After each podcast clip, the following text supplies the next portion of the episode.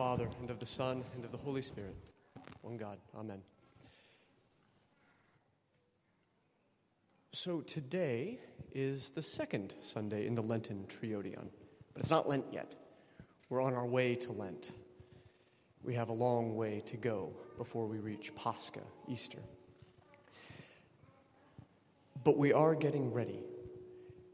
And to get ready, we are presented with gospel readings that are often very familiar. Some of them even become favorite children's stories, like Zacchaeus, who, as uh, one four year old once reminded me, climbed up into the tree because he wanted, he wanted, he wanted to see God. And it's just so cute, and we love it. It's great. Other Sundays, we have stories or parables so familiar that they almost kind of breeze by, like the publican and the Pharisee. Yep, humble, proud, we know who's good, who's bad. Okay, done. And some Sundays we get what we get today, which is a gospel that remains confronting and challenging and difficult to assimilate into a kind of easy theology. Because here comes someone who asks Jesus for help and he compares her to a dog. Doesn't seem like what we would expect. Normally, when people ask our Lord for help, he helps them. And indeed, he does eventually, but why is it that we have to get through this terribly confronting scene of Jesus dismissing her or trying to dismiss her to get there?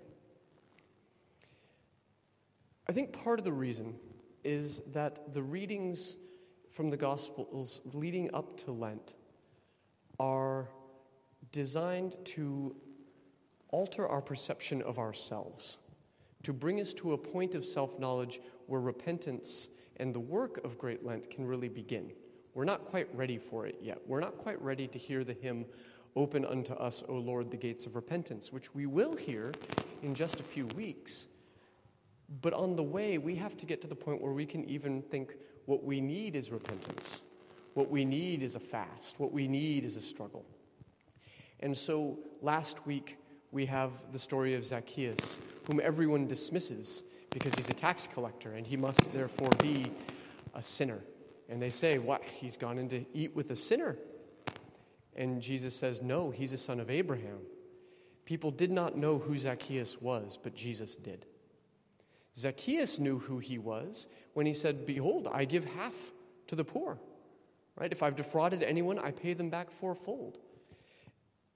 And there are two ways of taking that. One is that I will do this now that I've met you, Jesus. I'm going to repent and change my ways, and that's perfectly fair. But in fact, the verbs are all present tense. So he might be saying, This is what I already do. I'm already a person that others don't recognize. I'm already different than they think. But what I'm doing is the kind of work that I need to be doing the work of repentance, the work of paying back or giving of ourselves. And next week we'll have the publican and the Pharisee. And the publican is not a good person, but he knows this about himself. Whereas the Pharisee, who has in fact done everything right, has one serious problem, which is that he doesn't know himself. He thinks he's better than others because he's done things right, and that's the problem. Then we'll have the prodigal son, who it says came to himself, came to a realization oh my goodness, I've squandered everything. What am I doing? Who am I? Wouldn't I rather be in my father's house? Wouldn't it be better to be a servant back home than to be living this wretched life? Each of these gospels is about someone realizing who they are, whether others can recognize it or not. And to some extent, that is what today's gospel is about, too. The Canaanite woman knows who she is, even when confronted with a dismissal and a dismissal that even sounds quite cruel. When Jesus says, It is not fair to give the children's bread to the dogs, she doesn't say, Whoa, that's not me, or Hey, that's, I, I deserve better than this, I know what's going on, or, or, or, or give up. She doesn't do that either.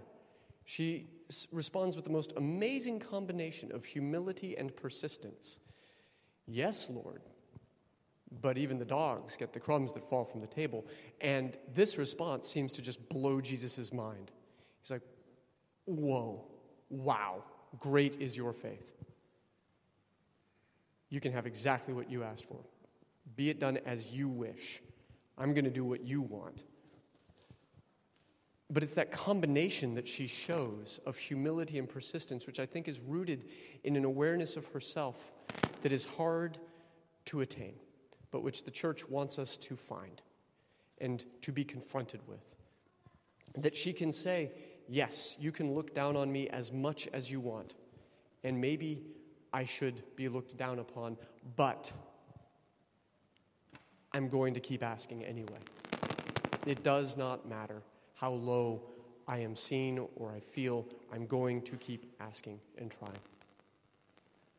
Now, this isn't just for the Canaanite woman. I mean, we're, we're hearing the wonderful hymns from the meeting of our Lord in the temple on the second about Simeon, the righteous elder.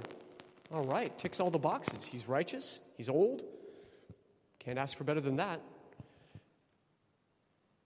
And yet he had to wait and wait and wait. And with him, the prophetess Anna, who had waited for what, 80 years?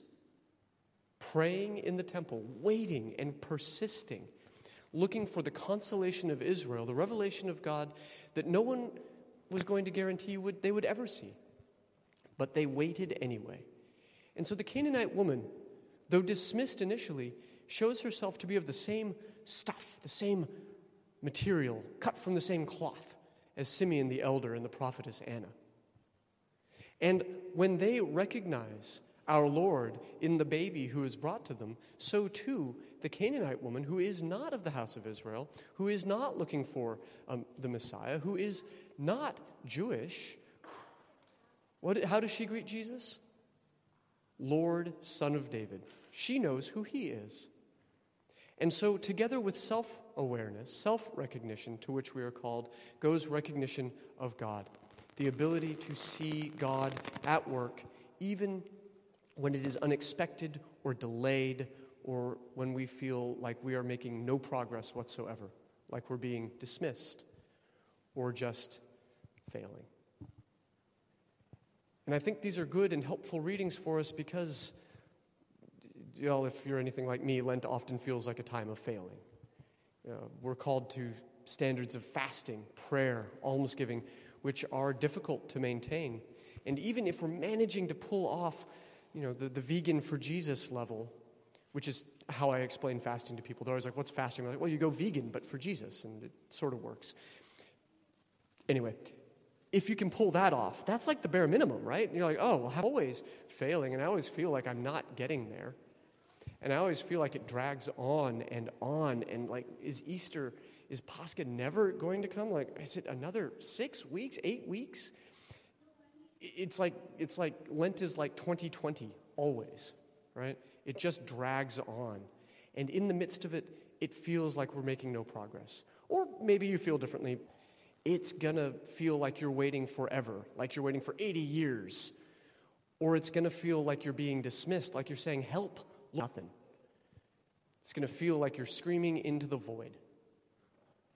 But keep at it to an end. And in fact, there is a resurrection on the other side. And in fact, God is listening, God is with us, God is going to help. As much as we may not feel like it. And so we're confronted with these readings. But if we're going to persist, it has to begin with knowing who we are and knowing who God is, knowing that God is faithful even when it doesn't seem like it, and knowing that we are in need of His help even, even when it feels like we almost can't ask for it. So I find the reading as confronting and troubling as it is to be perhaps a real aid as we prepare for Lent. Of course, if we were stuck doing this on our own, I don't think we'd have much chance. The Canaanite woman already has a faith greater than I uh, could hope for. Simeon and Anna are already so far beyond where I'm at. So, how do we get there? Do we just have to keep at it on our own? Well, no. We have others. And it's always important to remember that we are surrounded by our family, our church family, that we can see, and those that we can't. And one reason I bring this up is that today is the feast of Saints Barsanuphius and John of Gaza, who are a couple of really awesome saints. Not least because one of them is literally named Barsanuphius, which is like the coolest name ever. But these were two old men who exemplify what it means to have people on your side even when you can't see it. They were recluses. They lived in cells, like little, you know, one room buildings, uh, and did not talk to anyone directly. They communicated by letter. Uh, and so you would have the letter read to them, and then they'd respond, dictate it. And uh, they did this through a fellow named Saint Dorotheos of Gaza, actually, another saint. Um, not even the abbot of the monastery got to see them. But people would write to them with questions of all kinds, and especially requests for help. And the kinds of requests that maybe we see the Canaanite woman coming to Jesus with please heal my daughter, or please he- heal me by your prayers. I know you can. Right? Because these are great holy men. Everybody knows, well, if you're a holy man, you can do wonders for people. You can heal the sick. You can uh, resolve disputes. You can lecture the emperor on how he should behave. All kinds of good things, right? So people write in, and there are 848 letters from the old men uh, to monks, lay people, bishops, businessmen, farmers, and they're always asking for help. They're always saying, Help me with this, help me with that. And very often, what Barsanuphius or John will say is, I'll pray for you. And someone will write back, maybe, No, what I really would like is to be healed. And like, Yeah, no, I'm not gonna, I can't do that for you. I'm sorry, you're stuck with the sickness. Your illness is, is, is, is, is, is what you're, you're to be living with. And this is specifically to a monk named Andrew. And Andrew's like, Well, no, I, I thought you could help me. Can't you bear my burden? And Barsanuphius will respond, Okay, I've asked God. I can't take it all, but I can take half. Will you let me have half your burden? You're going to have to bear the other half, but I'll bear half. And this works. Andrew says, okay, I can kind of work with that. And others, this will be if they feel that they've fallen into sin and they can't, they can't come out of it, or they're, they're, they're stuck making no spiritual progress. They'll say, bear my burden. And Barsanuphius will say, mm, can't bear the whole thing, but I can take half. And so again and again, people come initially asking for a kind of easy solution make it go away now. And Barsanuphi says, no, it's not going to go away now. You have to be persistent. You have to be as patient as Simeon, as persistent as the Canaanite woman. But I can help. Even at a distance, because of course they never see Barsanuphius, they never meet him, they've never seen his face, never will. He says, via a letter, I can help, I will pray, I'll take half your burden. And by letter, they can respond, Thank you, by your prayers. And this is something I think that is good for us to have today as, as the saints for today because we have a long road ahead and it's going to feel at times like we're going it alone. And perhaps if we're in the midst of asking God and not getting the answer that we're looking for, or feeling like Easter is a long way off, or that we're not making enough progress, it can feel very isolating. And at moments like that, it's good to remember that there are saints, that there is Barsanuphius, and that there is John, and so, so, so many others who may not be able to make it all go away or all get better right now, and who can't necessarily bear the whole burden, but who are ready to take half, and who are always there interceding on our behalf. And whether that be the saint whose name we share, or another to whom we're particularly devoted, or a couple of cool guys from Gaza that you just heard about today. The saints are with us.